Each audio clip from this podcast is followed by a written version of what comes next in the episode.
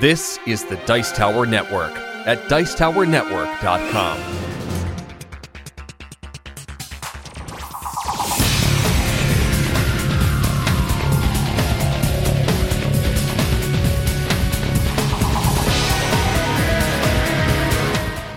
welcome to Rolling Dice and Taking Names, proud member of the Dice Tower Network. My name is Marty, Hey, and we got Tony over here. and this is episode 36 Devil Went Down to Georgia.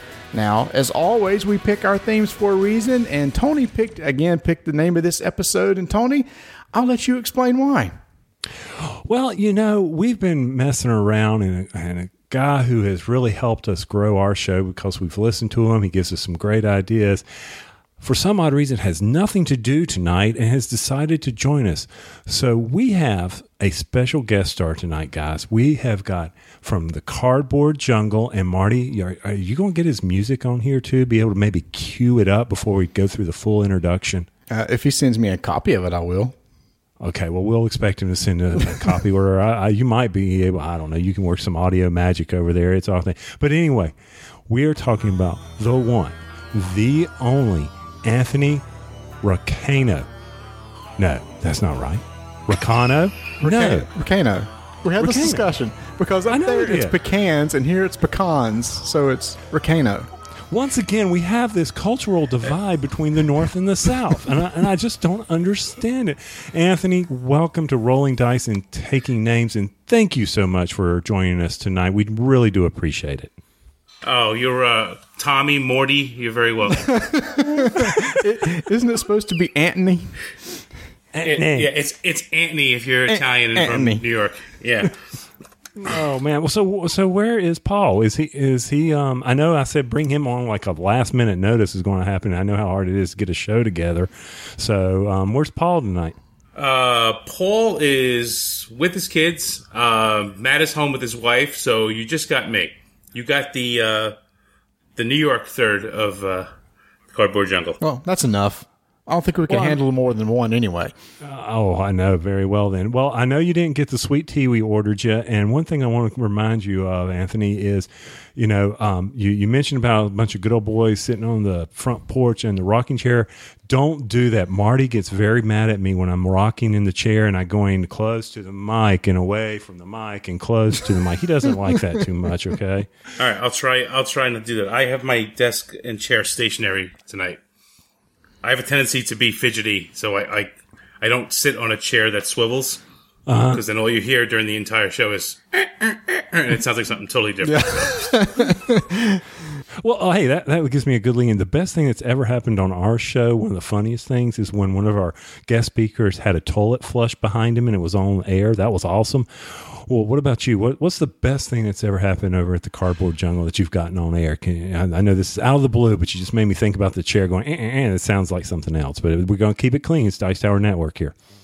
All right, where I used to have the computer and mic set up to record um, in my family room, in like a little alcove in the corner. Uh, so one night, my wife was running the dryer, which I didn't even realize was on.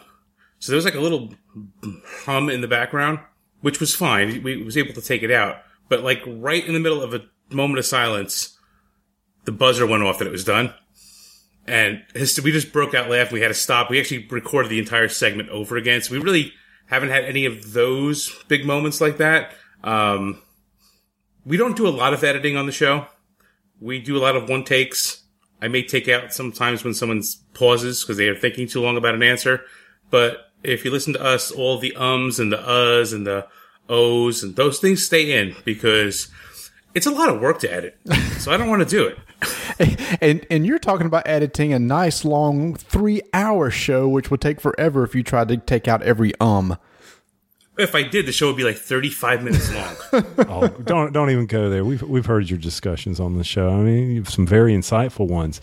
No, uh, I mean, with, without a doubt, there's our key. There's my key phrase. So, well, uh, first off, I want to point out now. I noticed. Have you thought out up there? Because I was seeing some pictures you had posted out there on the Dice Tower Network page, and it was like you had a ton of snow up there. Yeah, at one point we had about four feet of snow on the deck in the back. I took a picture of my son standing next to it. Um, it's pretty much all gone. I posted a Twitter picture yesterday of this little patch. It's got to be about like 10 by 10 that has not melted on my lawn. Uh, but other than that, we've had some rain the past few days, so it's melted pretty much everything. So now I go from my least favorite thing of shoveling snow to, in a couple weeks, my least other least favorite thing, uh, mowing grass. So I'm from the Bronx. We don't have grass. Yeah, see, I kind of like mowing the yard. It's kind of my uh, uh, uh, sanctuary, I guess, for a little while. Hop on the mower, put in some iTunes, and like just ride around for an hour and a half. If I could hop on a mower, I'd be happy. My wife won't let me get a riding one. We don't have a big enough piece of land. Oh, okay, yeah, that that's uh, makes a difference. Well, see, Marty lives out there in the sticks, and I'm I'm not far from him, but I don't have that. I got a little push mower too, so yeah, we're already mowing grass down here. So I mean, you know, we we busted 80 degrees um, down here today, and then uh, poor people in Minnesota are getting six inches, ten inches of snow tonight. I, I hope you got some good weather up there. Uh, it's a little bit rainy and muggy, but uh, it's it's not so bad. I'll take it over the snow. I'll take it over the extreme heat too. I don't like that either. Well, don't come down here. Yeah, Wow. well, have you ever been to uh, the Dice Tower Con down in Florida? I went the first year that they had it, um, and I'm going back this year. So I'm, I'm going to try to make it an every other year thing. The first year I went by accident. I, I had heard about it. I wanted to go. I did not have the guts to ask my wife if we could go down to Florida. Um, but it just so happened she wanted to take the kids to Disney. And she, I said, well, when do you want to go? And she said, well, we should go for like 4th of July week. I'm like, well, I'm supposed to go to a convention in New Jersey that week.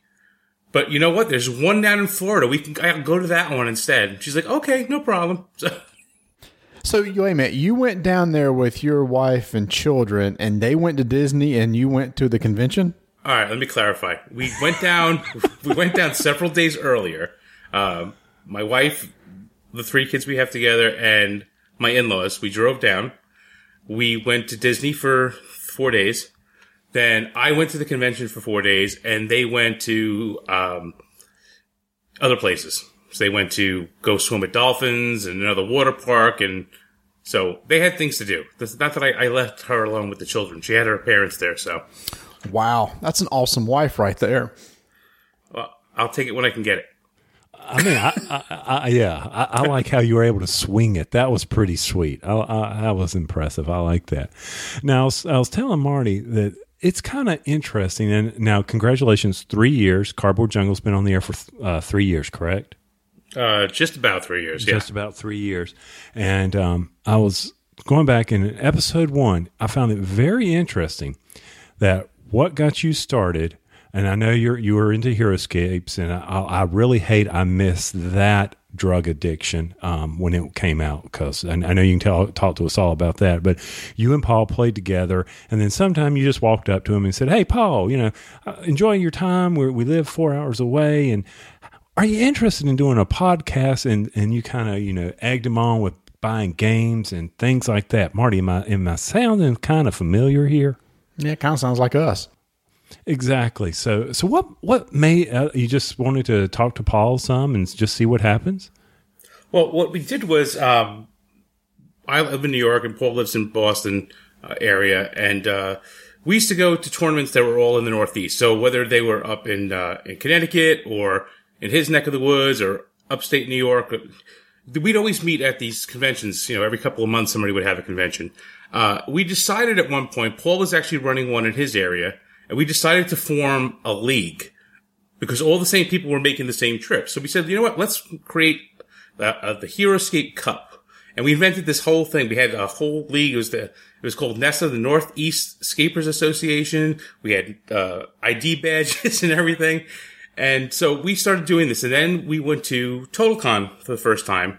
Uh, the year before, we went to another convention, and we ran Heroscape there. So we decided to go to TotalCon to run Heroscape at that event.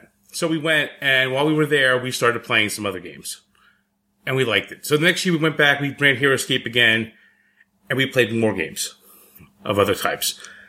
The next year we went, we didn't run Heroscape. well, we ran it, we didn't play any. We just played other games. And that was the one where I said to him, you know, we're playing a lot of games and we're sitting there, we're talking about them all the time. We're talking about them in emails. you know, we were both on the Heroscapers site at the time. We were talking in instant messages over there. And I said, you know, let's, let's do a podcast. I said, we sit here at these conventions and sit here and talk about it all the time. And people s- seem to keep listening to us when we had these conversations and they join in. I said, we don't really need them to join in necessarily. We can just sit there and talk.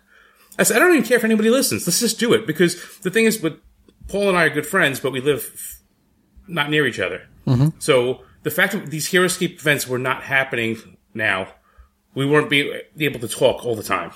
So the one or two times a year we got together wasn't enough for the hanging out and the, just the cool part of just you know being friends and talking about games.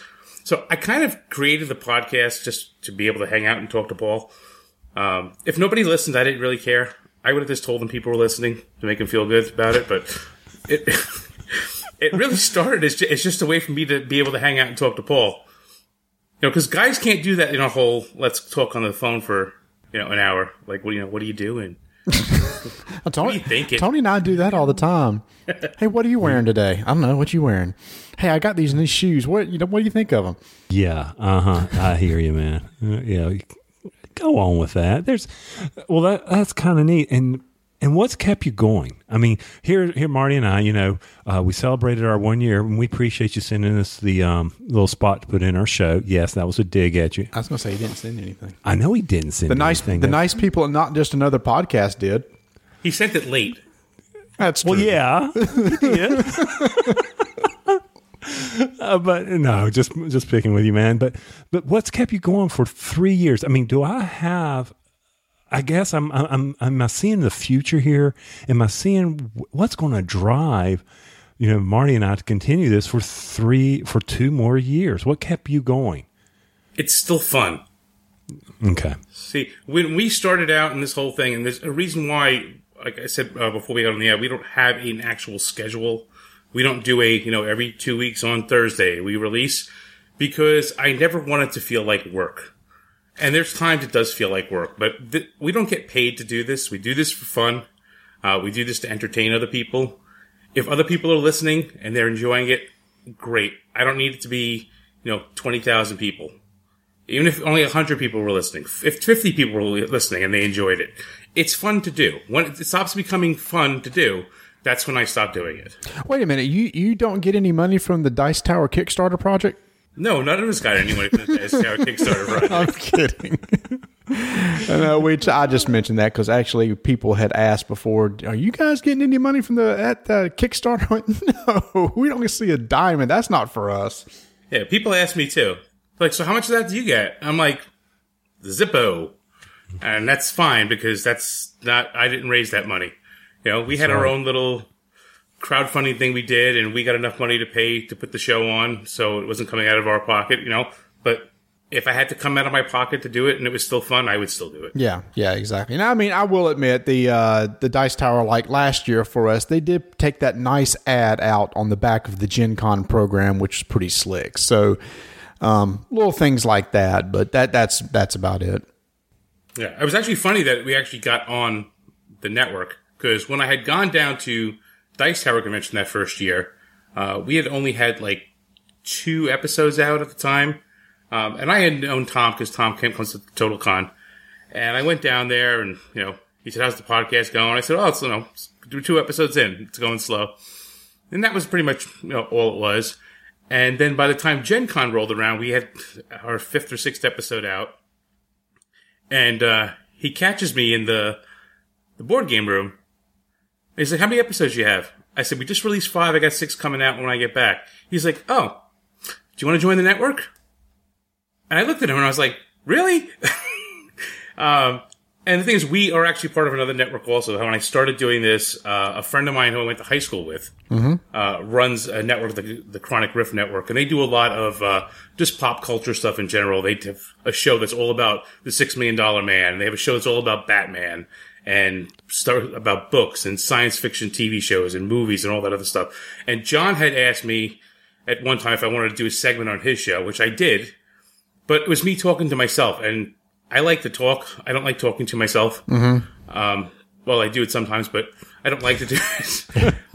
uh, so I did it. I did a couple of, of shows, little spots on their show, and I didn't enjoy it because I like talking about games, but I was talking to myself. And that's when I did the podcast. I said, I asked John, I said, John, can we be on the network? I have no idea how to post this stuff online at the time. I really wasn't that, had no concept of editing or even recording a show of what that was all about. So John's like, yeah, that would be great. So that's how we started. And so when Tom asked me, I was like, I'm already like on this other network. And he's like, is there any reason you can't be on both? And I'm like, I don't know. I'll find out. So I asked John, and John's like, "Oh, that's that's fantastic." So we've been on both networks since episode five Nice. or six of the show. So uh, it's been fun. That's that's the main thing. It's, it's a fun thing to do. Yeah. Well, when you got great co-hosts that are a lot of you know they're fun and lively, it does keep it fun. Well, when they show up, I'm still looking for one of those. Well, excuse me, and I understand that because you know it's not like you need me to talk or anything. I can just sit here and look pretty. Not that anybody can see me, but that's okay. well, wait, hold on. With, with that Here being we go. Here we go. I can I can actually see Tony, and this is the first time I've actually seen him smile. I was waiting for it. I was waiting for it. I've been trying to set this up.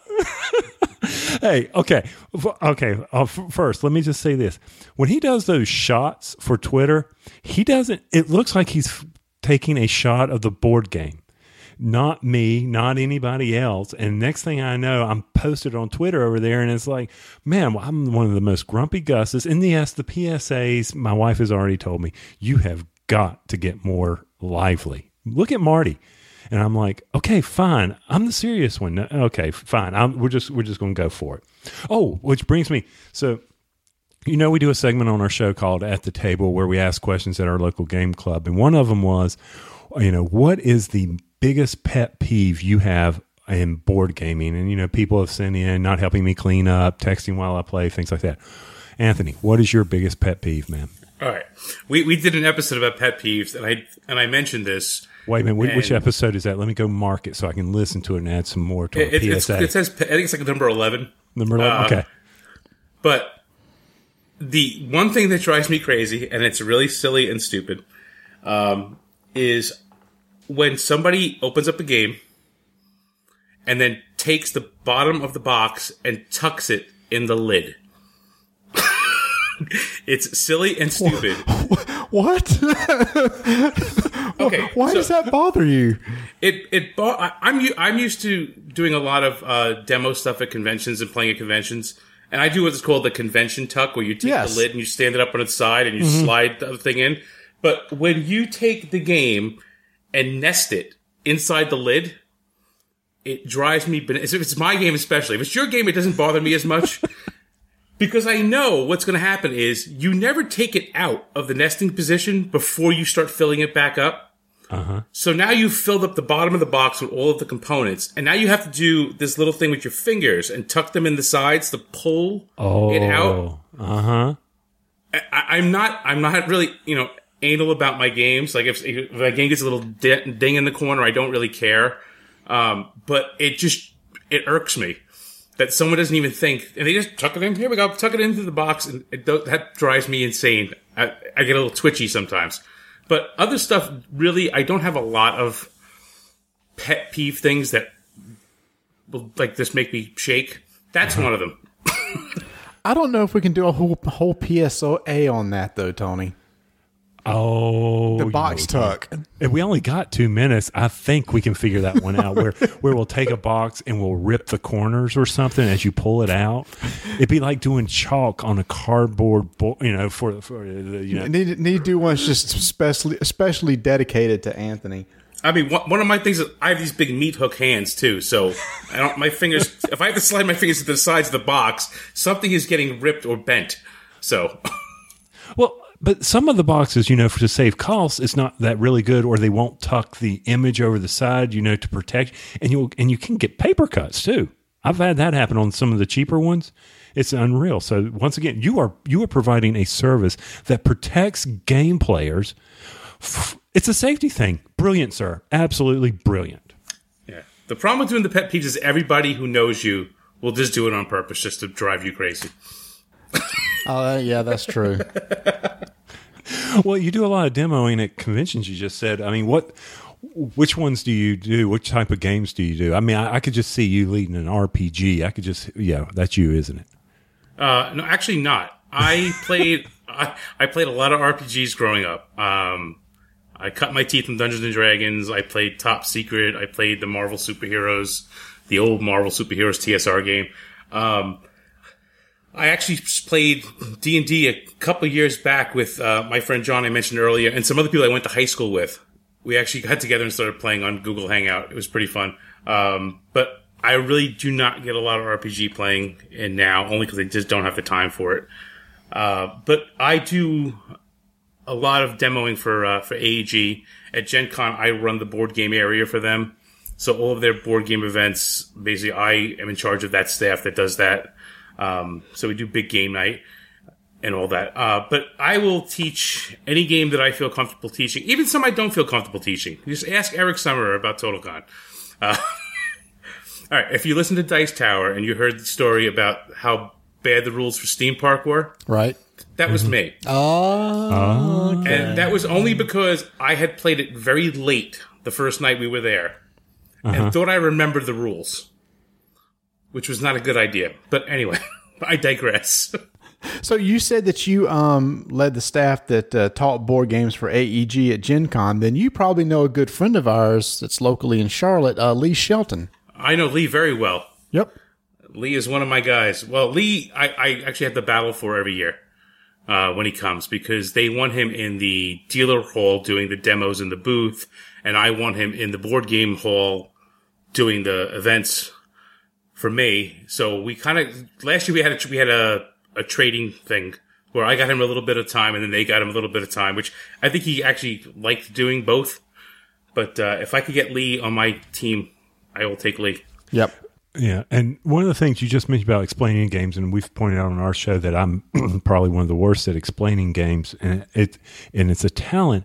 And Lee, I, Marty and I have experienced this. He's taught us games. He just has a knack for picking up the rules and digesting them, and then I'll go ahead and regurgitating them out to where you can quickly understand the game. It, it, it amazes me. I mean. it- He's he's just very good at that, and he's also an awesome Netrunner player. But that's oh my another thing. Yeah. And I always get stuck playing him in tournaments too. All right, so I won't play him at Gen Con No, if he don't. offers. Don't. No, well, I'll tell you what. Play him, and you'll you- if you've never Hmm, you learn something. You will learn something. You will learn a mechanic of a card that you were like, really, it does that. And so it, he he does an incredible job with that. But he does he does at our game club when he when he's there. He teaches the games, and you you do you quickly learn the games from Lee, and it, it's a talent. I, I it's amazing. I just I wish a little bit of that rub over to me, so I'm not looking at my wife and she's ripping the uh, rule book from my hand, saying it doesn't say that or you didn't read that right. I just uh, anyway. Yeah, the te- the teaching games at, at like a convention like a Gen Con is a totally different thing because you have um two different kinds of teaching. You have the in the booth demo teaching, which you're basically trying to just get the whole concept of the game and give everyone a taste of what's going on. Um, so that's really quick. And the, the good thing about doing these conventions and things like that is you teach the same game over and over. So I don't know if in your actual day jobs, if you do like uh, customer service calls or you have to explain the same thing constantly to people, uh, you sort of have a script, even if it's in your head, but it comes very naturally as you keep saying it the same thing over and over. But it, it's it's a script, so it, it's kind of like when you do the demos or when you run the events there, because you may run like six different sessions of Smash Up there in a day, and you know you can kind of know what people are going to ask, what questions are going to come up, so you can even just rattle it off. The explanation of the rules is quick. There's a flow to it.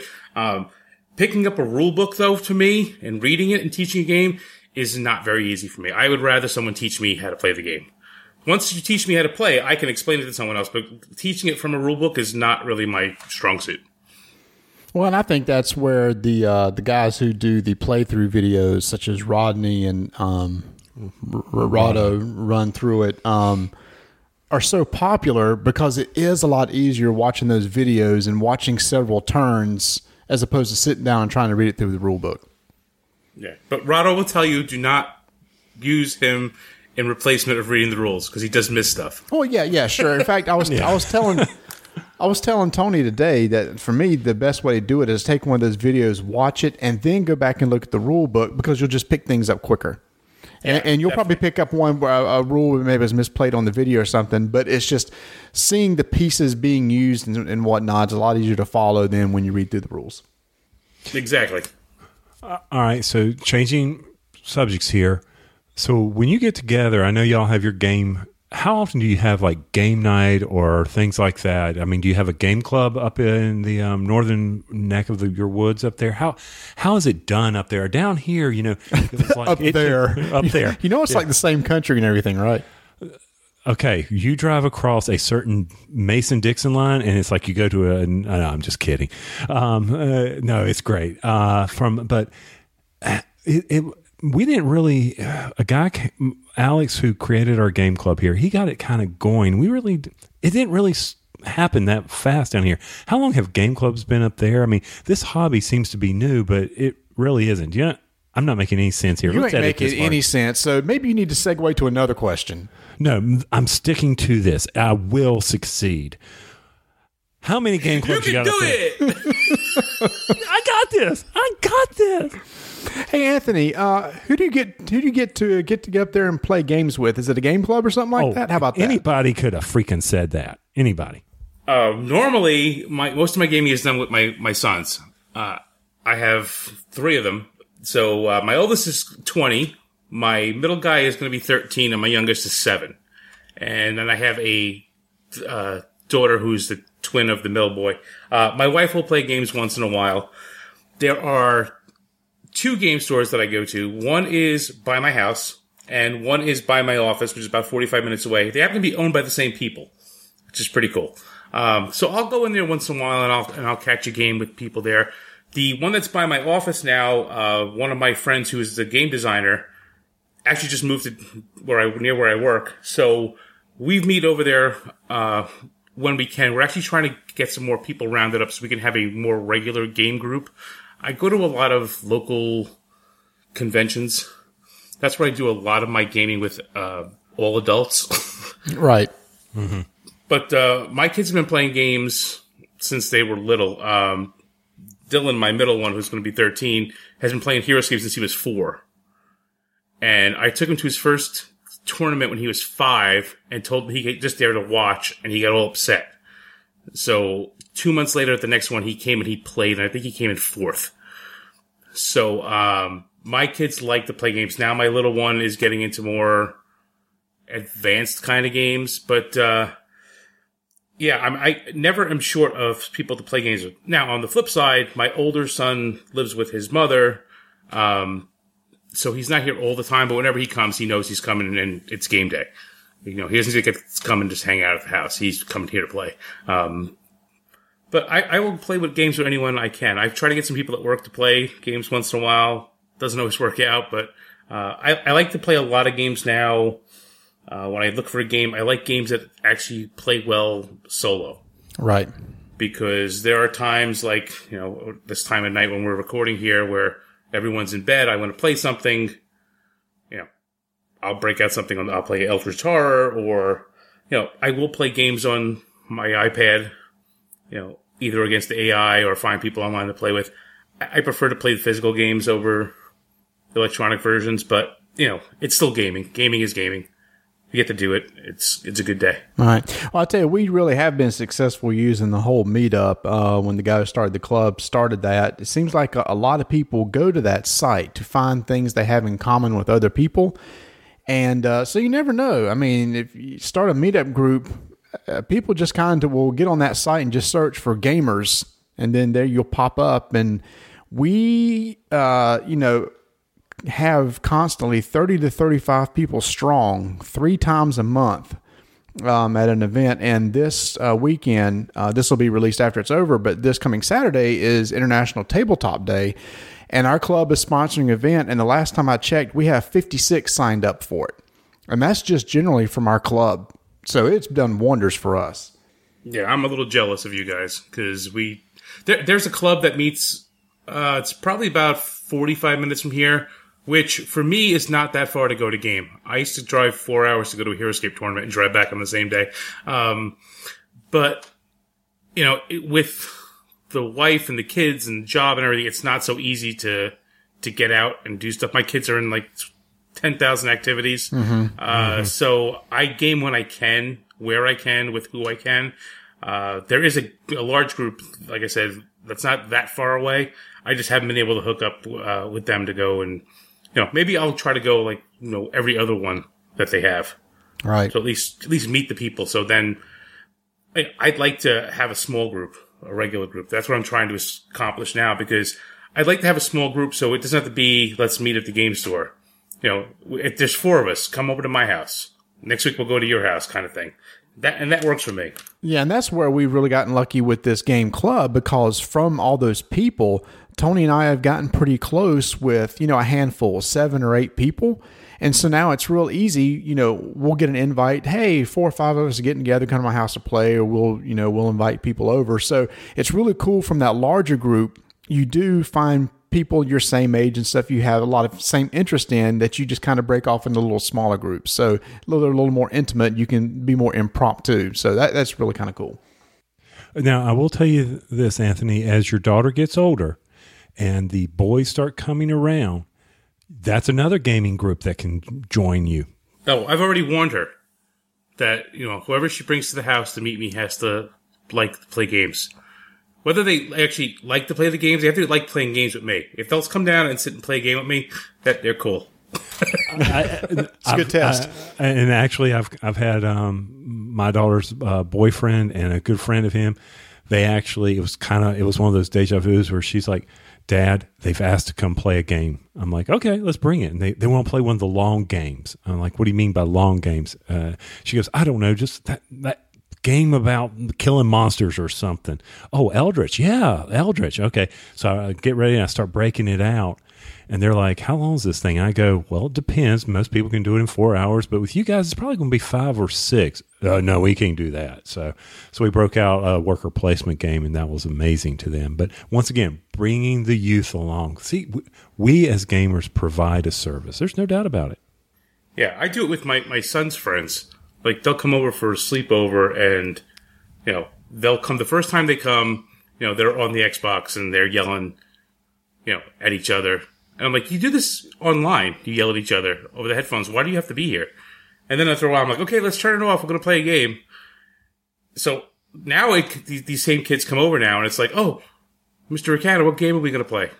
And I'm like, oh, well, here's our choices. So, uh, you know, I'm trying to get them, them more in the, the boy who lives next door, you know, when he comes over, he's like, "Oh, can we play that zombie game?" I'm like, "I'll set it up."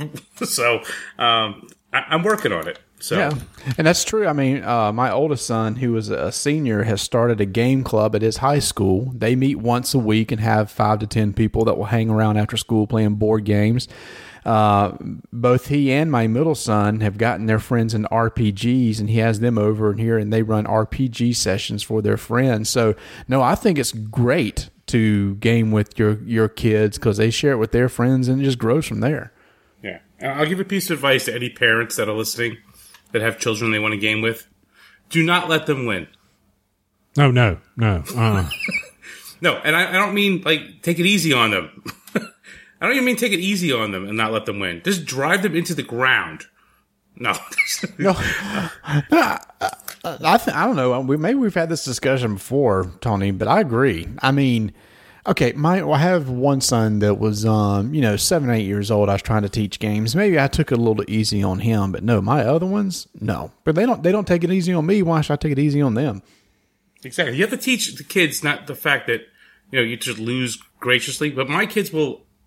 Anytime I win a game, I, I don't throw it back in their face that I won.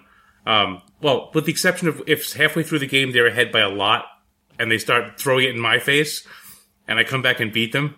oh yeah.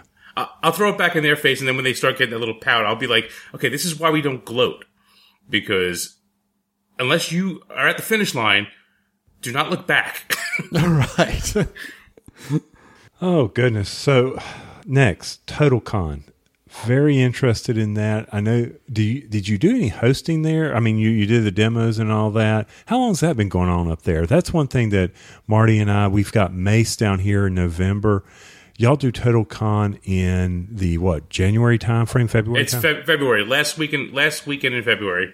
Is it because it's just so cold y'all need to get out of the house or something? What's going on up there? Uh, well, Total Con has been around for I think it's 28 years now. Wow. Uh, So TotalCon started mostly as an RPG event, and the reason they run it the last weekend in February is because the schools in Massachusetts are closed that week. Um, We Oh. have Chris. Uh, this was living up in the north. Is uh, you have your Christmas break, then you go back to school for like a month and a half. And then they give you a week off. And the reason they started doing this is so they could close the schools so they wouldn't have to burn fuel. Okay. Um, so they have a winter break that they started doing. It's Energy Conservation Week, is what they used to call it back when I was when I was younger. Uh, so that's the week that the school schools are closed. So that's the week they always have it. Uh, it's has snowed every year that we've gone. This is our fifth or sixth year that we've gone to this thing. Uh, it started out very RPG oriented. Uh, the first year we went, we were in the area that had the board games. Like half of the room was people playing miniature games. There was some board game stuff going on. We had like eight tables of Heroscape going on. Uh, but slowly, year after year, the board game area has increased more and more and more. So much so that we've actually busted out of the ballroom itself. There's a little room on the side where they run like the tournament stuff. Uh, they have like a settlers uh, qualifier every year there, and a few other games qualifiers. They run those in a separate room now because there's no room for it now. Um, it's the little convention that just outgrew its space. There's still a ton of RPG stuff going on, but uh, the board game area, you know, I think Tom may have had something to do with it. The first year he came up, it started like people going, "Oh, there's a con- there's a convention right around the corner from us." We had no idea. Uh, so more and more people are coming. We have to see the same people every year, and then every year a few more people we lure them in, and then we see them again next year, and they've lured a few more people in. So I'm going to guess that maybe next year will be the last year they'll have it at this particular hotel, only because they cannot hold us anymore. How many people you think attend? There is probably about 700 people attending. Uh, and this isn't like a big, huge, you know, hotel. This is a little hotel in the middle of a small town in uh, in Massachusetts. So uh, it, it's a good number of people. We have the the main ballroom, that side room. That's all just board games and so, a little bit of miniature games. Um, the entire lobby is like a big atrium. That is pretty much all RPGs, and then all of the little meeting rooms on the sides are all RPGs. Oh, okay. That's interesting. The um the mace that we have here is about the same size. Last year, I think they had like 640, 650. So I guess it's probably about the equivalent size type of um con. And it's funny you, say that it was heavy RPG with more board games showing up. That's kind of exactly what's happening here. It was really more focused as an RPG type con when it moved to Charlotte a couple years ago. The coordinator really wanted to bring more focus to board games and miniatures, and they've been doing that over the years. So it really kind of seems like the same kind of evolution. Uh, same thing as TotalCon. Yeah, well, the RPG thing thing is never going to die out because the people who come there, um, they have some very cool guests who come every year. Um, Frank Mentzer and Tim Kask come every year. Uh, Frank Mentzer is one of the original TSR guys. Mm-hmm. Um, so actually, every year he runs an original D and D uh, session with the original little white pamphlet books. Nice. So it's like a big thing to get it into that group. But there's a lot of like smaller, um, independent guys who come to there also. Uh, the Pathfinder Society is there every year. So there's people playing Pathfinder in all different versions of D&D. Um, one of the other conventions we go to, uh, in New Jersey, they have a whole slew of RPG things going on, stuff, stuff that you've never even heard of. Um, some homemade, homebrewed stuff. So, you know, RPGs are still around. You know, the thing is that a lot of places, it's not like at Gen Con, there's still a large amount of RPGing going on at Gen Con. It's just not smack in front of everybody. That's why you don't see it. A lot of the stuff happens in the ballrooms at the hotels that are attached to the convention center. So you don't get to see a lot of that stuff that's going on. Uh, but RPGs are still big, you know. It, it, it's a point of entry that if you're interested in it is not that hard to get into. Uh, almost every system I've ever seen has a very basic beginner box set that you can get in and play. And then it's just whatever you want to make of it. You know, it's one of those things that people sometimes I think now in this day and age, uh, and the reason why I don't play usually it's just a time thing. You know, to get together once a week and play for a few hours. You know, people don't want. That's why people watch an entire series on Netflix instead of watching it. You know, every week, waiting for Right. the next episode to come out. Binge watching. Yeah, you you want to binge play, and that's what these conventions help them do. You know, there are some things that you know they run for six hours, and it's one little scenario that you run through. But then there's a couple of events that pretty much people who come, it's not an official event, but guys who come and they'll play from Thursday through Sunday a campaign mm-hmm. straight through. So it, it's it's it's still alive. It's kicking. Oh Go- yeah. And uh, this year at Gen Con, I mean, I'm sure Wizards will be out there full force with D and D next. So I'm sure that's going to be a huge thing at Gen Con this year. Yeah, and they'll have see the difference with that is they'll have a section in the main uh, convention center for Right. that. Uh, it may be not in like the main thoroughfare. You may be walking past it, but they'll have like part of the, one of the extra ballrooms on the side or one of the rooms upstairs. But again, like um, AEG has the uh, the L5R RPG that was run in a ballroom across the street, and then in that same hotel there were other little ballrooms that had different RPG events. So it's there. It's just you have to find it sometimes. Right. Right. Yeah, I mean, they, and you're right. They typically would do set those up aside from every other place because it's just a bunch, basically, of round tables sitting there with groups at each table playing their own session. Now, uh, of course, what's different, now, like you mentioned, was D and D. Usually, they take up a huge room and put up all their banners and posters and have a main table up front where you register. But that's just for the big boys. Yeah, and the other thing about it is it's, it's not a, it's not a visual thing for passerbys usually. Right.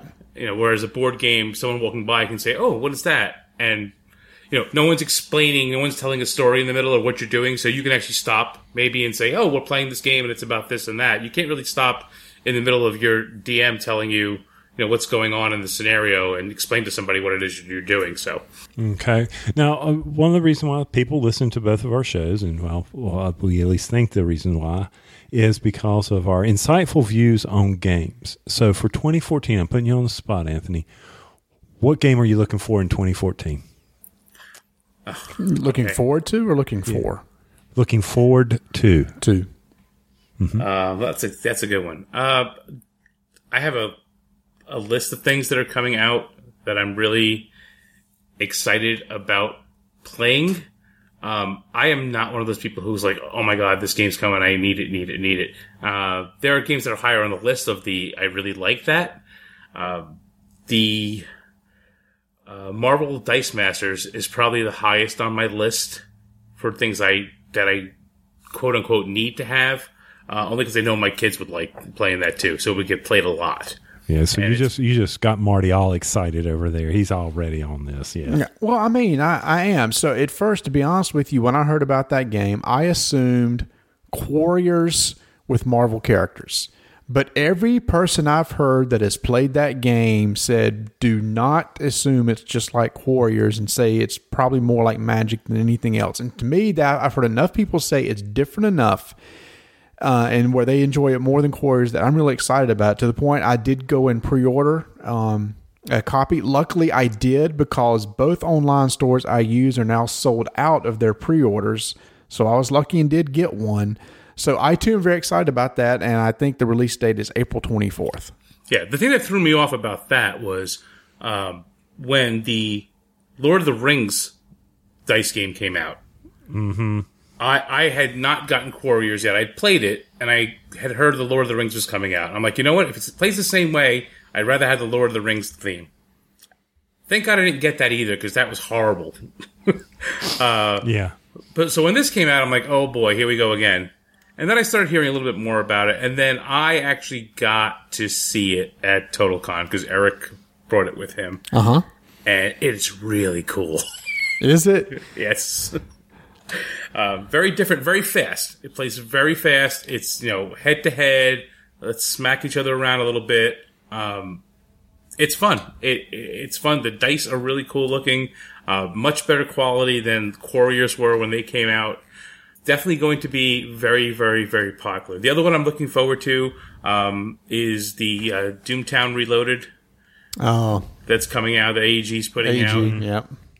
I never played the original Doomtown, so I know people went gaga over that, but I really couldn't relate it to anything. Yeah, this is one of those games where I had never played the original either. Um, I came home with a whole bunch of cards last year from Gen Con, uh, so I kind of knew this was coming. Uh, wasn't 100% sure, but I had most of the inkling that this was going to happen. Uh, I never got to play it either, but uh, I'm excited. Everyone I've talked to who has played the game, you know, loves it. It's not one of those games that's just like, oh yeah, I like that game. You know, it's one of those I love that game. Yeah. So you know, the people who are going to play it, it's kind of like like Netrunner. Yeah. There's nobody who likes Netrunner. You either love Netrunner or you don't like Netrunner. Right. Okay, so so little uh, Mister uh, AEG Insider, do you think you could whisper in somebody's ear and get them to re-release the Spycraft card game in some sort of format? I was waiting for this question. Uh, I, have, I have exactly zero pull at AEG. Oh. Um, it's it's funny because people who I know see me at Gen Con walking around with my AEG shirt on, and they assume that I like have a, like I actually work for them. Not really. I'm I'm a volunteer like everybody else there. I just have a little more authority uh, for those four days, and then uh, once Sunday afternoon comes, that's it. I'm no I'm nobody again. But um, I, I will see what I can do. I, I, I do know people that I could whisper in somebody's ear, but I, Just I know- whisper it. No because it, because if uh, you know somebody mentioned, well, oh, it was you. It was you that said, you know what? You know, if Doomtown's successful, maybe Spycraft, it and you put that little buzz in my ear. It's like, crap, Anthony, why did you say that? Now my hopes are going to be up. I only said that because you guys mentioned it on your episode that you used to play the Spycraft game. Oh, it was there was something about I we hate seeing it go. It was it was we're going through our card binge. There was just something about it. It was the mechanics. It was the type of factions you could play. It just really spoke to us. It had And built-in multiplayer rules that worked. Oh yeah, that too. Yeah. It wasn't just a two-player game. All right, I'll whisper for you. Well, we, you. We appreciate that, and we, we will make sure you get full credit when it comes back. We will point out Anthony made this happen. No, no, no one else. Anthony did. So y'all, y'all need to thank. Well, speaking of games we're looking forward to, I saw that um, a game Tony, you and I have been looking forward to. Crossfire is off to the printers now. thank God. uh, Catalyst Game Lab has sent it off to the printers, and they said it should be in their hands and shipped. Either fr- it had they had to print offshore, so it'll be somewhere between July and September. Was it like behind Leviathan or something? Uh, yeah, where? Uh, Well, I think it was all the printing issues. They uh, I saw on their blog post today that they wanted to print domestically, and they couldn't pull it off, so they had to go offshore to do it. When you do that, you know it's got to get on the ship, come back, go through customs, blah blah blah. So they have hope, hope to have large stacks in hand at Gen Con. So well, we're not going. We can't go. I that does us no good. I know. I know. Jeez, I'm just telling you the news. Get off my back. Anthony, could, could you do something for us out there? I mean, uh, but our kids, you know, they're they're getting ready to go off to college, and move-in weekend is Gen Con. Now, Marty told me it's moving a little bit earlier, not this year, but the following year. So we appreciate you, you whispering somebody's ear up there to make sure that they continue to do that because that's kind of hard to do. You got to move your kids in. Yeah, I think they're actually booked for the next 10 years. Wow. Um, so in two years, I believe it moves to the, the weekend that overlaps July and August. It's like the 31st, the 1st, the 2nd, something like that. Um, they, they haven't posted already the dates, so you can actually see when. Uh, Yeah. Here, I'm there. Okay, here we go. Next year, July 30th through August 2nd. Okay. All right. I'll put it And then the calendar. next year, August 4th through the 7th.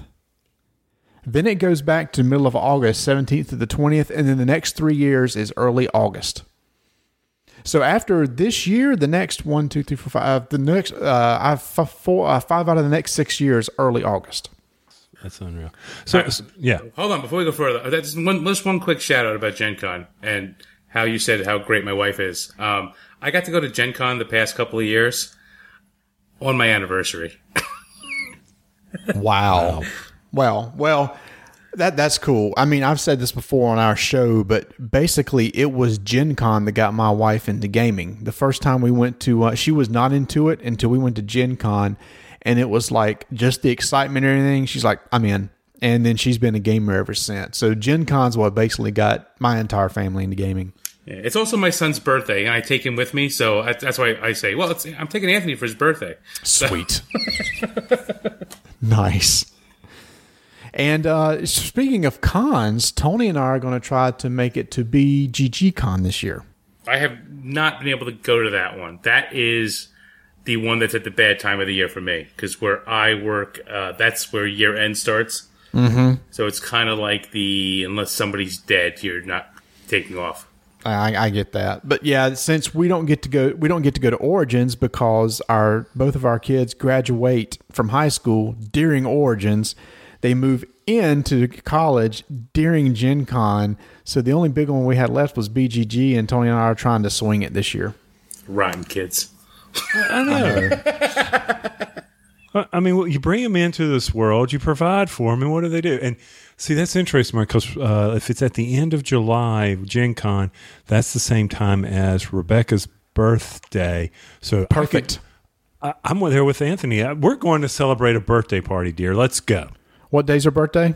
I don't remember. It's sometime in July. I always screw it up. How many days are in July? Something. It's Wow. 29, 30, 31. 31. Somewhere around there. It's it's hot. It was very hot. It was 102 when she was born or something down here. It so, when was my birthday? It was that day. It was very hot. It was very hot and your mother was miserable, okay? It was just which made us all miserable, okay? Just leave we'll leave it at that. So, oh man, that's just unreal. So, all right, so you- you're looking forward to that. You know, there the other game and I still haven't found a date on it. I think it's a myth. We missed the Risk Legacy f- thing that went on, and Marty and I were both interested in Seafall. Have you heard anything about that, Anthony? It, it shows no dates or anything. I, I just don't know when it's coming out. I think Seafall, if we do get it in time for 2014, is going to be Christmas. Now, did you play Risk Legacy? Uh, I have wanted to play Risk Legacy. Um, when it came out, I was part of another uh, another game group that's has since dissolved, and I was really trying to talk everybody into chipping in a few bucks each and getting a copy, and saying that okay, every time we get together, we'll play one round of Risk Legacy, and then we'll play every anything else anyone wants to play, and which met with a lot of yeah, but what if I don't like it? I don't want to keep playing if I don't like it, and I was like, all right, you know, forget it. So no, I have not played Risk Legacy, unfortunately. Yeah, that's that was my whole hope for Seafall. We would go take it over to Marty's, and then we'd have it, and uh, the little group gets together at least monthly, and hopefully it'll survive better than our Warhammer um, RPG group that we started. But there's still hope. okay, It'll I'm sorry. I know it's my turn to run a session. No, I'm busy well- doing a podcast over here. I know you are, but that's okay. We can deal with that. Another game, I'll tell you, another game I'm looking forward to and that still no notice of uh, release Dead of Winter from Plaid Hat. Yeah, that will be available for Gen Con. Yeah, I figured it, I figured it was, but I wonder if it'll be beforehand. I, it's probably going to be um, pre-orders will go out the week before Gen Con, and then they'll have it at Gen Con, and then general public probably in September. Yeah, okay. That seems to be how a lot of uh, things work with uh, with them. They the same thing happened with uh, with Bioshock Infinite last year. Okay, that's they, right. They had it went after pre-orders went out. They brought some to, to Gen Con, sold there, and then it was available everywhere like two weeks later. So Yeah, I'm just thinking of other games I'm looking forward to. Tony mentioned uh, that was a good call, Tony. I, I, I forgot about that one, but I am looking for. I just, I'm just not a big Risk fan, so that's why this other one I was really interested in. Yeah, I, I hated Risk growing up, and hey, what was? Uh, I haven't listened to the childhood. Um, did yours play on uh, Dice Tower? Did you send one in, Anthony? About what was your favorite childhood game? no, I didn't. My, my favorite childhood game. Uh, well, they haven't released that yet. No, I'll tell it because. I'm not on it. So uh, no, they did release it. Yeah, Yeah, they- today. Yeah, they did. Today. Is Yeah. Oh, but it's in two parts. Yes, Okay. So Is, you're- that, is ours on this one? I, I, haven't know. gotten there yet. I haven't listened to it either. I Okay. don't. I don't listen to it. Don't even listen to the host show. Well, there's What so listen many. to Tom for? Exactly. Everybody else is listening. What was he? One more, one more person listens? No, I listen to every show. I'm just kidding. I haven't had a chance to listen to it today, though. I'm, I'm kidding. Okay, go ahead. Uh, Favorite but childhood game. Again. When I was a kid, and I still sometimes do it with my brothers. Um, I like Monopoly. I, I'll admit it. I like Monopoly, and we would play Monopoly a lot when I was a kid. Um, if I had to go, my all-time favorite, it's gonna be Dungeons and Dragons because I used to play the hell out of that when my cousin would come to town. We would literally play from the time they walked in the door to the time they walked out the door for the whole weekend. We would play, but I like playing Monopoly. I, even with some house rules, I still like playing it. It's not a great game, but I think the fact that the, the way we get when we play the game is what makes the game fun uh, for me. So, you know, I won't play the game Monopoly with, with people I don't know. I have to play with my brothers. I'll play with my, my nephews sometimes. They hate playing with me. Did, speaking of Monopoly, did you see where um is it Parker Brothers that makes Monopoly? Who makes Monopoly? Well, there's all kind of USopoly. Then you, No, no, no, no. Who who officially makes Monopoly? well, technically, it's Hasbro. Hasbro. wh- Who is Okay. Parker Brothers and uh, whatever the other company used to be called, Mattel. okay, did you see that they officially now support house rules? They always have. Yeah, but I mean, they officially made an announcement. It's like we now support house rules for Monopoly. It's like, yeah, we've been doing that for like fifty years. Where you been? Yeah, I remember when I was young, there was a Monopoly, like kind of like a dictionary thing, but it was like a book all about different ways to play Monopoly that mm-hmm. one of my neighbors had, and I recall us picking and choosing stuff out of there to use for house rules. Like, who cares? Who, who cared that you changed and got rid of the iron and made a cat? I don't care. You know, I'm wondering for all those years I played as a child, if I ever played it right. I bet I didn't. oh, I know I didn't because free parking. You got the money. Wait a minute, you don't get the you don't get the money? No, there's no money. No, That makes the game go longer. Say, okay, well there you go, right there. we always we threw everything into the middle of the board, and then if you land on free parking, you got it all. Yeah, and did you auction off the properties if no one took it? No, we didn't do that. Okay, that's also a rule. Also- we, yeah. The one rule we uh, we still use, even when we play with the rest of the correct rules, is if you land exactly on go, you collect four hundred dollars instead of two hundred dollars. Ah, that That's sounds good. We never did that one. but uh, what I do with my Monopoly set is I actually went out and bought uh, six of them at garage sales, uh, and everybody gets to play as the car. Nice. Because my kids would fight. I want to be the car. So I just went, every time I saw one, I would buy it. My wife's like, why are you buying another Monopoly game? I said, I'm, it was 50 cents and I'm taking the damn car out of it. So, and what piece was it they just retired? uh, the iron, Okay, the iron. Okay, and introduced uh, the cat. cat. Okay, cat. Well, how many versions do you have of Monopoly? I mean, I know I've got Stateopoly, U.S. Coast Guard uh, uh, Monopoly, and regular Monopoly, and 25th. Adver- I don't know. There's so many around this house. All right. I have regular Monopoly. Um, it's the same copy I had since I was a kid with the extra cars in it now. Um, I have Monopoly City, which is, uh, it's actually a cooler version of Monopoly, which we've played once and we've never played since. But it's very cool. It has little buildings that you actually build around the board. Um, then I have Star, Star Wars Monopoly, which my kids had gotten as a gift. Uh, and we have a couple of versions of the kids Monopoly. Uh, we have like a Disney Princess one and a SpongeBob one, and I think regular old Monopoly Junior, which is actually a pretty good kids game. All the Monopoly Junior games are actually a lot better than regular Monopoly. Yeah, I had a junior around here, uh, Monopoly Junior. You're right; it was pretty good. The one that probably, you know, you're walking through the mass market and you see the one Monopoly of with the electronic banking. That was wrong. You, you, where where was the teaching the math? You know, come on, guys. I mean, just why? Let's teach our kids how to use credit cards. There you go. Slide the card. I'm like, what? What's up with that? So sorry, I diverged, but that's okay. I'm allowed You to. diverge. Yeah, I diverged. I went off to the side. a tangent. Well, early, early, early you were you were digressing. Now you're diverging. I, I don't even know where we're going Dude, anymore. I it's 11 digressed. o'clock. he digressed. He, I diverged. There was a tangent. We got Oh, okay, so spe- speaking of classic games and different versions, sorry, I Sorry. am Sorry.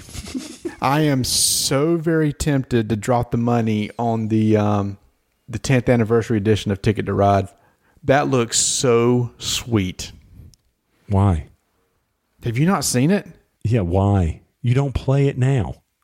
Because it's flipping awesome. Why does Anthony have 65 versions of Monopoly? Because it's cool. No, because his No. brothers play.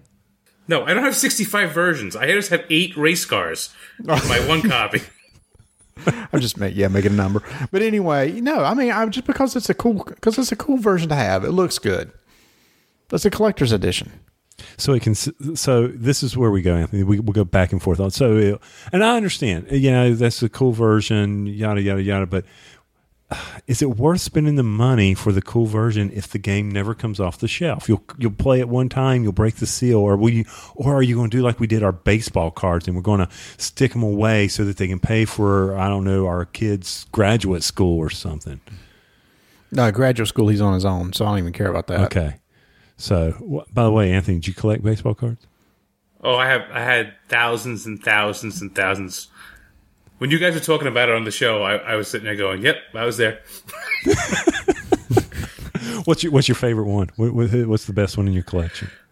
Um, I have a lot of old ones. I have a. Uh, I collected both baseball and hockey. Mm-hmm. Uh, the hockey ones are more of my favorites. I have a Bobby Orr rookie card. Oh, What's it worth? Oh, it's still worth the, it's still worth a bit of money, not as much as it was, and I refuse to go and pay to get it graded. Um, but uh, I'm trying to remember the year. I think it was like 55, 56. Um, Topps made cards that looked like little TV sets. Oh, no, that was uh, what year was that? That was actually Bowman, wasn't it? Well- oh, Bowman. you're right. It was Bowman. Bowman of Well- fifty six. Yep. Uh, Topps made them and OPC made them in Canada. Uh, and those are the hockey cards. Those are like that's like my favorite hockey set. Um, I have a full oh, hockey, set. not baseball. Yeah, I have a full set of those. Uh, it's not mint, but I do have a few of the like the the top players in there. I have do have some mint cards from them. I used to spend a lot of money on it. So, um, yeah, I used to collect the autographs and all that other good fun stuff. And Oh yeah, Tony and I would go to. Um, we had a local baseball card shop here, and we go to auctions, monthly auctions. That was so much fun. Yeah, we used to go to conventions. They had a baseball card convention in our area at Yep. least every other month. Yeah, that we did too. Tony, remember it was at the uh, it was at the uh, Carowinds uh, Mall over there near us. Yeah, you had that, and then at the Metro Metrolina Flea Market up north of us. So yeah. Yep. And, And the uh, oh, what's the where's the Southern uh, show done? Southern Spring Show. yeah, Charlotte Merchandising Market. Yep, which is they had a big show in now. there. Oh my gosh, the money I dropped. Oh man. Yeah, after a while, I stopped buying cards and I started doing like memorabilia stuff. Mm-hmm. Uh, so, like, you know, I met Joe DiMaggio and Mickey Mantle, and Oh. you know, I have like these limited edition prints signed by them and stuff. So, uh, that stuff is still worth money. Thank That's God. cool. Thank That's God. very But, very cool. uh, yeah, all my baseball card stuff is, you know, No, no, it's you're worth the paper printed on. That's about it now. yeah. Now, so Detroit's your team. So, but what's your classic? Who's your Who's your favorite Detroit player? Do you have one? Uh, I am a Kirk Gibson fan for life. Uh, Kirk Gibson, when I had switched over as a young boy from being a Yankee fan to a Tiger fan, uh, Gibson was a rookie that year, and I really liked the way he played. He he hustled. He you know was seemed like a no nonsense kind of guy, and I'm like I like this guy. I, I want to root for him and his team. Uh, so he's my all time favorite player. So when Detroit doesn't do so well, I kind of root a little bit for Arizona right now because he's the manager there. Um, but uh, yeah, Kirk Gibson is my favorite player of all time. Uh, your your team just dropped a load of cash on a player. Just a bit. Oh my gosh. Okay, you're gonna have to fill me in, dude, because you know you Mi- Miguel Cabrera just just signed. Was it a ten year deal? Uh, he signed an eight-year extension with two option years at the end. The two option years are worth thirty million apiece. Yeah, so th- almost three hundred million dollars. Yeah, no, it's- no, two hundred. Two hundred ninety-two million. They, he got.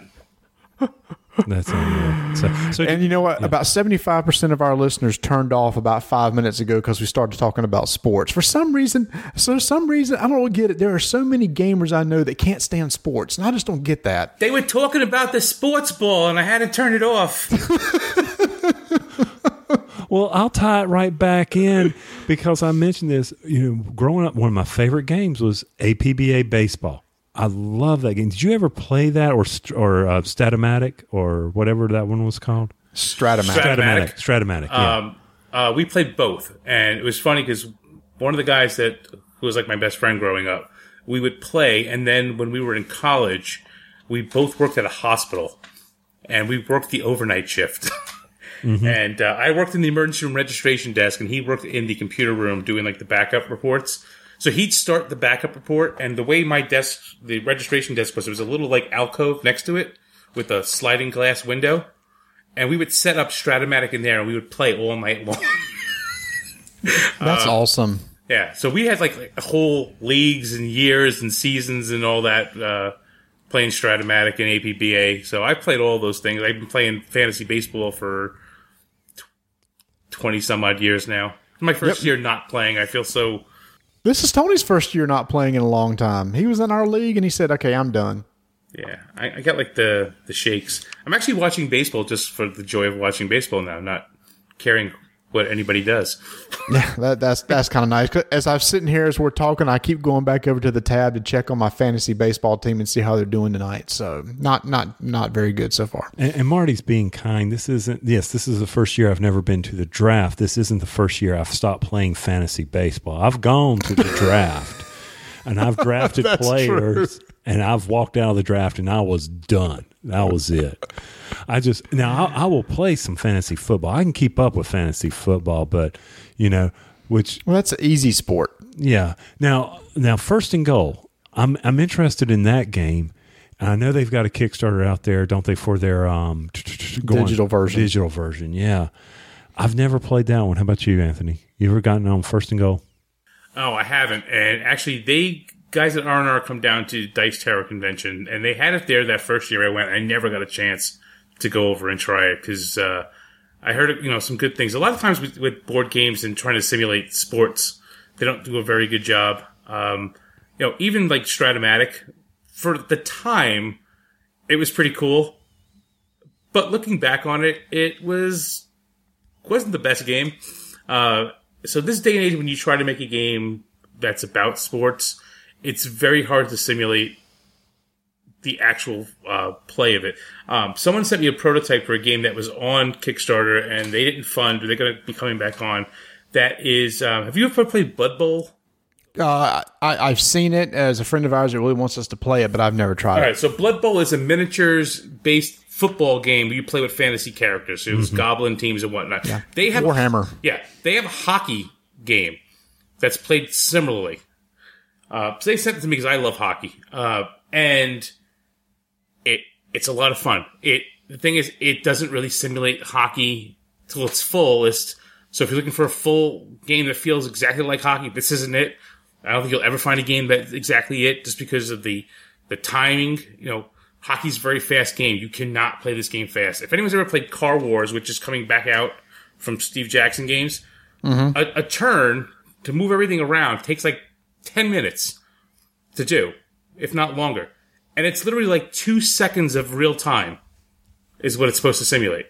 Okay. So th- there's no possible way to do these things i- in games and do them well um, if you what you're trying to get is the full experience of playing in that sporting event.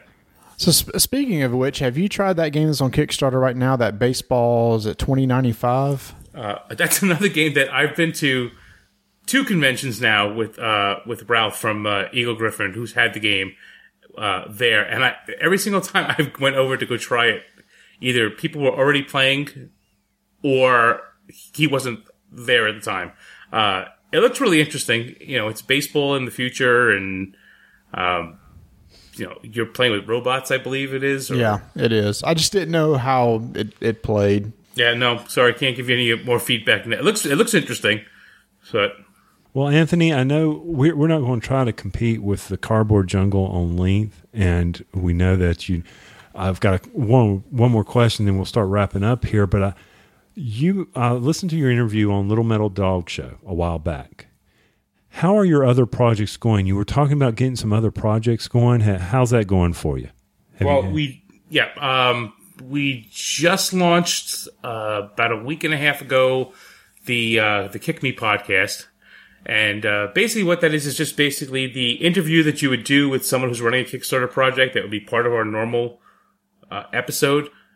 I, I stopped doing them because one, I could not accommodate everyone who wanted to come on the show or anyone, everyone I wanted to have on the show uh, without making the show five hours long instead of four hours long at the time. Uh, so I decided to do this, and then basically each episode comes out as quickly as I get them. We released three of them on the first day that we launched. Um, so anyone who has a Kickstarter project that's launching on Kickstarter uh, comes on. We do like a 15, 20 minute interview uh, where they basically get to talk about the game, and the whole episode is just me and that person talking about their game. Uh, so that one is going. It's live. It's happening. Um, I also produce uh, board rumors on YouTube. Every other Thursday, I do a live uh, panel discussion uh, about different topics. I'm actually on the show that's being recorded this week. Um, so then the other stuff I have going is coming along slowly. Um, it, it's funny because again, I didn't do this to become famous or anything, or I just like games and I like talking about it and I keep having these ideas of different things I want to do. So we're actually working on launching into video, uh, programming. So we'll have some video reviews and some other stuff happening. Uh, I have another show that's in the works that's based on uh, that same panel discussion, but all the panelists will be actually regular everyday Joe gamers. Uh, so that's in the works. So, and then I have another one that that what I'm most excited to finally get happening is we have a show that we work on called Foreplay, where we're going to have four reviewers review a game simultaneously. Um, so we'll get different opinions of the same thing, and people can actually argue with each other about why someone's opinion is wrong. So if you know someone's on the show and they say, "Well, this game is bad because it's so such and such," and someone else says, "No, no, no, you're, you're wrong. It's good because of this." I, I think that would make for an interesting way to do reviews and a way to watch reviews because uh, we all watch multiple people uh, who do reviews, and everyone has different opinions. But you know, sometimes you watch one and then I, I don't usually sit there and watch like three different reviews by three different people at the same time. But like I'll watch Tom's review and then I'll go watch Ryan's review a couple days later, and then I'll go watch like Joel Eddy's review, you know, a couple days after that when they come out. But this would be like, you know, there's four people telling you what they think of the game at the same time. So that that's as far as uh, trying to put that all together is not that simple. Um, it would be easy if I knew three other people who reviewed games who lived here that we can all like sit in my living room and do it. But uh, just trying to coordinate all that is not that easy. So when are you gonna work, sleep, and eat? I'll sleep when I'm dead. Okay, Maybe not even that's a lot, that's a lot going on. Jeez. Yeah, I mean, I mean, you, we're just trying to put together, and Marty does a f- fabulous job because I break stuff on the PSAs for you know board game breakfast, and I mean that's what did you hear? It's what for every minute of e- of video, it's thirty minutes of editing or something silly like that. It's it's ridiculous. It's true for us so far. Yeah, that's why I don't edit. That's why I show is that long because I'm like, okay, whatever it is. Yeah, well, that yeah, I was talking about for video. It's not as bad for audio. It doesn't take as it's not as long, but um, That's the one thing about doing it live, like doing the live video panel thing. yeah, that's true. is that's true. Whatever happens, happens, and and they wouldn't be on the network. So if someone slips and a naughty word comes out of their mouth, it, it, hey, it happens. But Oh my gosh, it, it, it it's hard to keep Tony's tongue tamed. I mean, words are slipping all the time. You got that right. And Anthony, are you going to join our Brony Club? Sorry. no, uh, my son Anthony might join. He, he's a brony, okay. Nice. uh, and so He I- needs to check out. He needs to check out the card game. Then it's pretty good. he was all excited last year at Gen Con when because I had heard it was, they were showing it there, and I said to him, I said, make sure you walk down this particular row. And he's like, why? I said, just when you leave the room, just go down that row over there. And I'm watching him, and he's going by, and he's looking, and all of a sudden I see him. He catches his eye, and I see him like stop dead in his tracks, and I'm like, oh, yeah, he saw it. Yep. It's it's not bad. It's worth buying a starter deck or two for. Um, it's a deeper game than what it looks like. Like we said. Yeah, I, I was trying to get it for him for Christmas, but I couldn't find them anywhere at the time. And then I don't know if he's gotten them since then because, like I said, he's going to be 21, so you know he buys his own games now. Gotcha. Gotcha. No, I understand that. Well, man, I I really do appreciate you coming on the show tonight, Anthony. It's been an honor, and it's been a lot of fun. Um, any, anything, any closing thoughts from from the man who who uh, you know helped us get started here? We really do. You you you gave us some ideas. You helped us along the way, and we thank you for that because it's it's been a fun year for us, and and we hopefully will be around as long as Cardboard Jungle. I hope you're around longer than Cardboard Jungle. I think I got you by a few years on age, big guy. I, I don't know about that, but anyway. Well, I, and I just hope that you enjoy doing this even longer than past when I stopped enjoying doing this. Oh yeah, I see what you're saying. No, it's fun. Wait, you're It's trying fun. to kill me off there, Tony. No, never. No, no, no, no, no. I, I got you by years. I know that. So, but no, it's um it, it, the group, and this is something we always say: board gamers, and I'm not trying to blow smoke or anything. It's they're just a good group of people to sit down and have someone explain a game. I mean, you can do it anywhere at any convention. Here, come on, come play Werewolf, come play Resistance. I don't think so, but anyway. No, and, and it's and it's a good point. And since we have you on, Anthony, I do I would like to thank you for a lot of the tips and help that you've given us over the past year. That's what's so cool about when we got on the Dice Tower Network. There was no competition between any of the podcasts. Uh, we have our own little uh, Facebook group that we do some planning and talking, and everybody in there is so helpful and nice to each other. Nobody's like, uh, you know, I, I don't want to be on your show because I don't want to help your show, or I'm not going to give you ideas or tips to help you out. Everybody just wants everybody to succeed because if everybody succeeds, that helps the entire hobby. So I just personally want to thank you for all the help that you've given us in the past year or so. Yeah, you're welcome. I think it's pretty funny because I have no idea what I'm talking about. So, Well, it's, it, well, it's, uh, it's, well, yeah, you say you don't, but it's just little things, little tips that you know we we ask for tips. I mean, like this past uh, couple weeks ago, I was, I was saying we're starting to get a lot of requests, reviews, and stuff, and a lot of you guys came back and said, "Here's how to handle a lot of those and how to be tactful with some of those," and that was just some good, that was just really good advice. oh, you're welcome. You know, it's funny because I, I laugh now.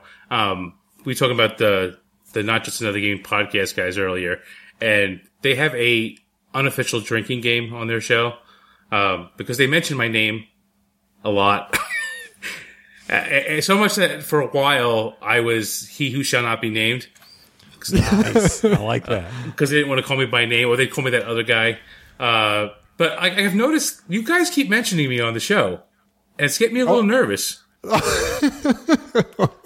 No, it's not that. It's just that there's um, you just just listening to your show. I mean, I don't know. It was funny. Like I said, going back to your first show and listening to y'all start off, I'm like, you can relate. And, and I think that's why. I mean, just there's some things you've said, uh, we can relate to you. And I don't know why that is. It's just maybe it's the same viewpoint, some of the things you're saying. I'm like, yeah, hey, I'm right there with him. So, and I think that's, that's, that's why. No, no more than that. I promise I'll keep it down to Anthony one time a show. How about that? All right, and and for everyone who listens to this show, now that I've been on, you realize that I actually am a nice guy because I know Tony always makes it sound like I'm some sort of mean person to him.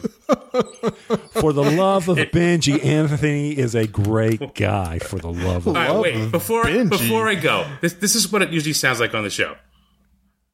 This is Tony.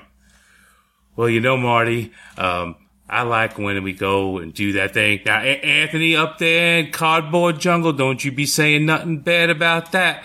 And, uh, okay, we, I'm not laughing at what you're saying. I'm laughing at your southern accent. no, really, that's the best you got. I mean, I can roll my car, can go park your car in the garage. You know? that, but that, that, that's, that's a Boston accent. It's close enough for us guys down here. No, Do you want me to It's get, same- do you want me to get the all like same thing, right? T. Justice on you with this accent? let, let me just hear you say y'all. That's all I need to hear. Y'all. Very good. Y'all, it's like a southern belle. Wel- wel- Yeah. Welcome to the club. Welcome to the club. Any anytime you you down in this area, let us know because we, we'd love to uh, play a game. Hopefully, maybe next year, Gen Con, or who knows where we can run into you at a convention. I think it would be a hoot. There'd be Oh, if I'm ever down there, you're gonna know. Not from me telling you, but from all your neighbors saying, you know, there's this guy from up up north is down here, and he, I don't know what's wrong with him. okay. Most of my neighbors are from Ohio. Yeah. so here's the thing we live in charlotte where we have a lot of new york transplants and there are a lot of areas of this town where you go where you don't hear a southern accent at all it's really funny Well, what's funny is I'm from the city. I'm from the Bronx. Uh, where I live is only about an hour north. But growing up, this was the country. Um, so the people who live up here, there's two kinds. There's people who used to live in the city, and people who grew up here their whole lives. The people who grew up here their whole lives sound like they're from the Midwest. And then you have this yahoos from the city that come up, like me, and then eventually our accents kind of blend together. So, like when I was young, I used to talk a lot more like this. When I'd say things, you know, I'd say like, you know, duh and uh and what. you sound like vinny barbarino That's that's how we would, from welcome back kotter that, that, that's how we talk, you know, because people say, "Where you coming from?" And I said, "Like I'm going to the store, you know, I'm going to the corner."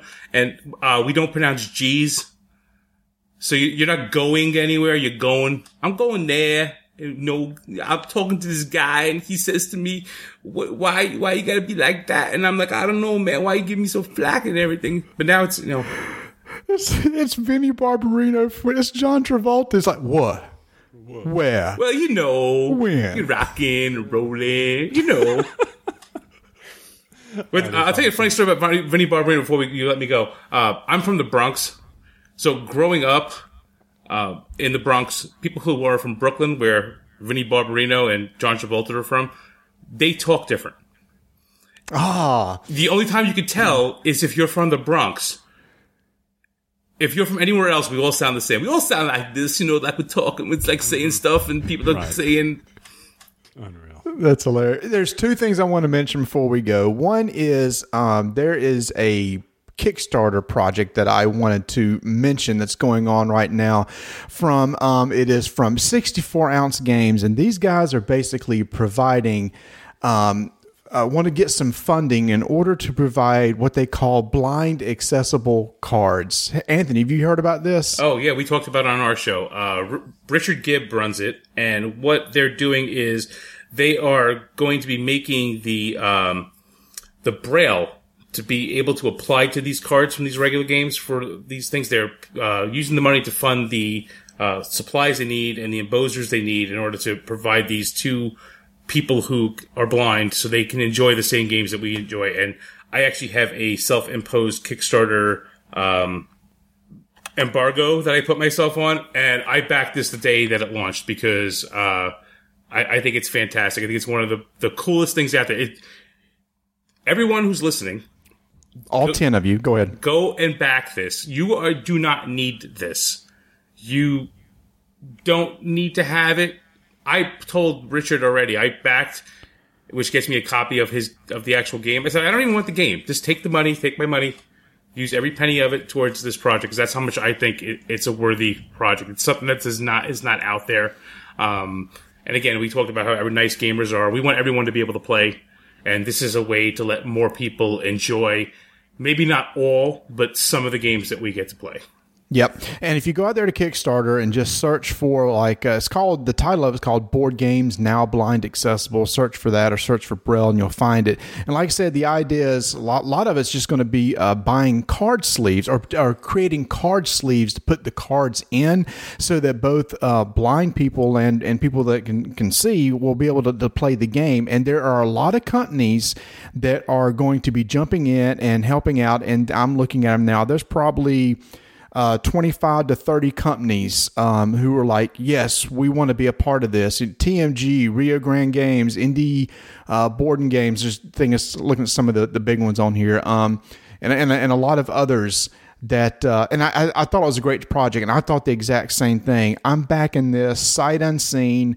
I don't get anything back from it. I don't care because I think this is a worthy cause to be giving to to help make games more accessible to all people. So I recommend everybody go out back this. The minimum funding is just 10 bucks. Just give them $10 there are this at this day april 1st there's 22 days left. They have met their goal but we want to break that. And uh, you know more uh, people that do things like this and is successful, then we'll have more of this down the future. So I wanted to bring that up, and and thanks for uh, giving a little more uh, details on that, Anthony. The last thing I wanted to mention. is we're going to start doing something, the Dice Tower, this month called the Dice Tower Network Game of the Month Club, where several of the podcasts are going to play a game same game and on their shows talk about their game experience to talk about some sort of aspect of that game. This is a way to do some sort of cross promotion between the shows. And uh, not every show is going to participate. Different shows will participate each month. And the first game that we're going to be doing is an oldie but a goodie Settlers of Catan. This is a game I have not actually played in a couple years. Kind of looking forward to play again. Tony and I are going to get together. We're actually going to try to get with another hardcore gamer that's never played to get his thoughts on it, see what he thinks of it now that uh, you know that he's used to playing games and what he thinks about Settlers. There are other shows going to be doing things, and we'll be promoting those shows as they start doing uh, th- their segments, and also on the uh, board game geek. Wow, board game geek uh, guild for the Dice Tower, we're going to start a thread in there so that people can come and share their game experiences they play the game too. So again, it's called the Dice Tower Network Game of the Month Club, and the first game up is Settlers of Catan or Catan, which however you want to say it. Okay, you done? Good job. Well, well said, sir. I'm glad you said that because I would have eaten all those words up pretty bad. So, once again, Anthony, thank you for taking. Oh, before we, what are you doing for International Tabletop Day, Anthony? Uh, my kids are competing in a dance competition that day up uh, up in Albany, New York, and I have scouted out a game store up there that is in the area. So as soon as they're done, I will be heading over there. Uh, it's in Greenbush, New York. I forgot the name of it right now.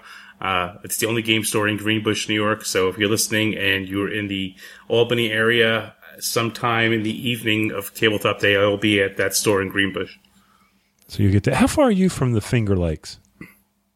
Um, I have no idea. Okay. how far are you from Buffalo?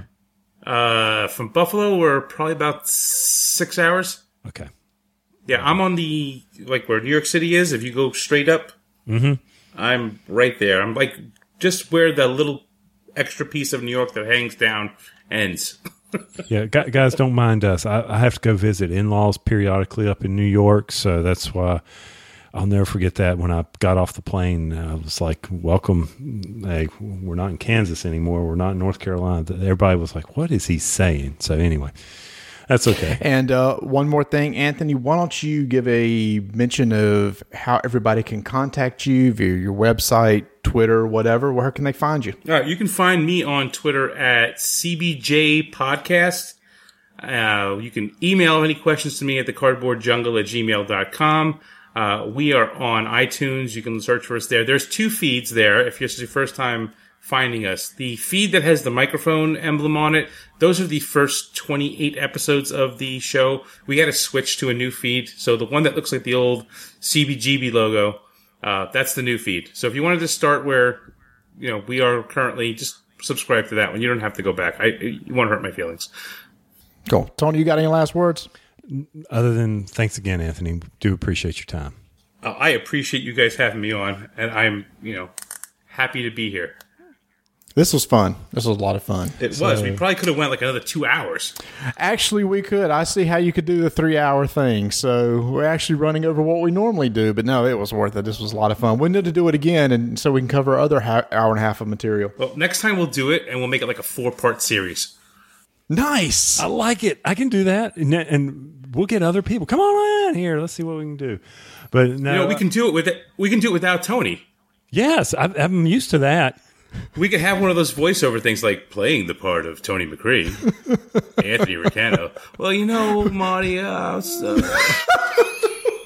I'm sending you how to speak Southern dictionary. I'm going. To, I'm going to put that in the mail right now. I think I think there's a Rosetta Stone for that now. I think there is too. Now, you know, I work with, with the power industry, and one of the things is that you have one of the laws. There is a law that you have to speak in English. We tried to get it changed to Southern English, but they wouldn't let us do it. But I'm just saying that's just the way it is. So, there, so, so when you say you're fixing, that means you're actually going to be fixing something, not making something. Well, no, it, it depends. If you're saying what kind of fixin' do you want, that when it's a noun, it's a food. When it's a verb, you're actually repairing something. No, Right, but so if when you're you're at- fixing to be doing something, Yeah, yeah, you're getting ready to do something. but you're not you're repairing. Well, that's true. Okay, that you're repairing is the wrong word. You're, fixing can be a verb or a noun. When it's a noun, it's a food. And once again, what is the wool hat you put on your head? A wool hat, right? cap? Well, down here's no, it's called a tab- No, no, no. uh, no. What what is the uh the, the the cap, the wool cap you put that you pull down over your ears in the wintertime? What's it called? See, down here it's called hat? a tobo. It's called a toboggan. Oh, okay. What's the toboggan up there? Uh, a, a sled. Yes. Yep. Yep. Down here is toboggan is a hat. My Is, wife is is, from it New pop? it's- Is it pop? No, down no, no. there? No, it's it's a soft drink or Coke? Oh, uh, no. Okay. or Coke. The generic uh, Coke. My So wife's you have from like a lemon, Rochester. a lemon Coke? yeah. My, my my wife is from Rochester, so when I told her I was putting the toboggan on my head, she thought I was going to put a sled on my head. She had no clue what I was talking about. Anyway, Eh, anyway, hey, keep rolling dice. and taking names. I'll see you later. Hi, this is Vinny Barbarino, and I just want to tell you that you should go and check out RollDiceAndTakeNames.com. And go over to the Board Game Geek Guild and check them out there. They talk about lots of things. Uh, you can follow them on the Twitter. I don't know what that is, but uh, you go to at Dice and Names, and you can find them there. And um, I gotta get out of here because I gotta go do some homework or something. This is Tony. Well, you know, Marty, um, I like when we go and do that thing. Now, Anthony up there in Cardboard Jungle, don't you be saying nothing bad about that.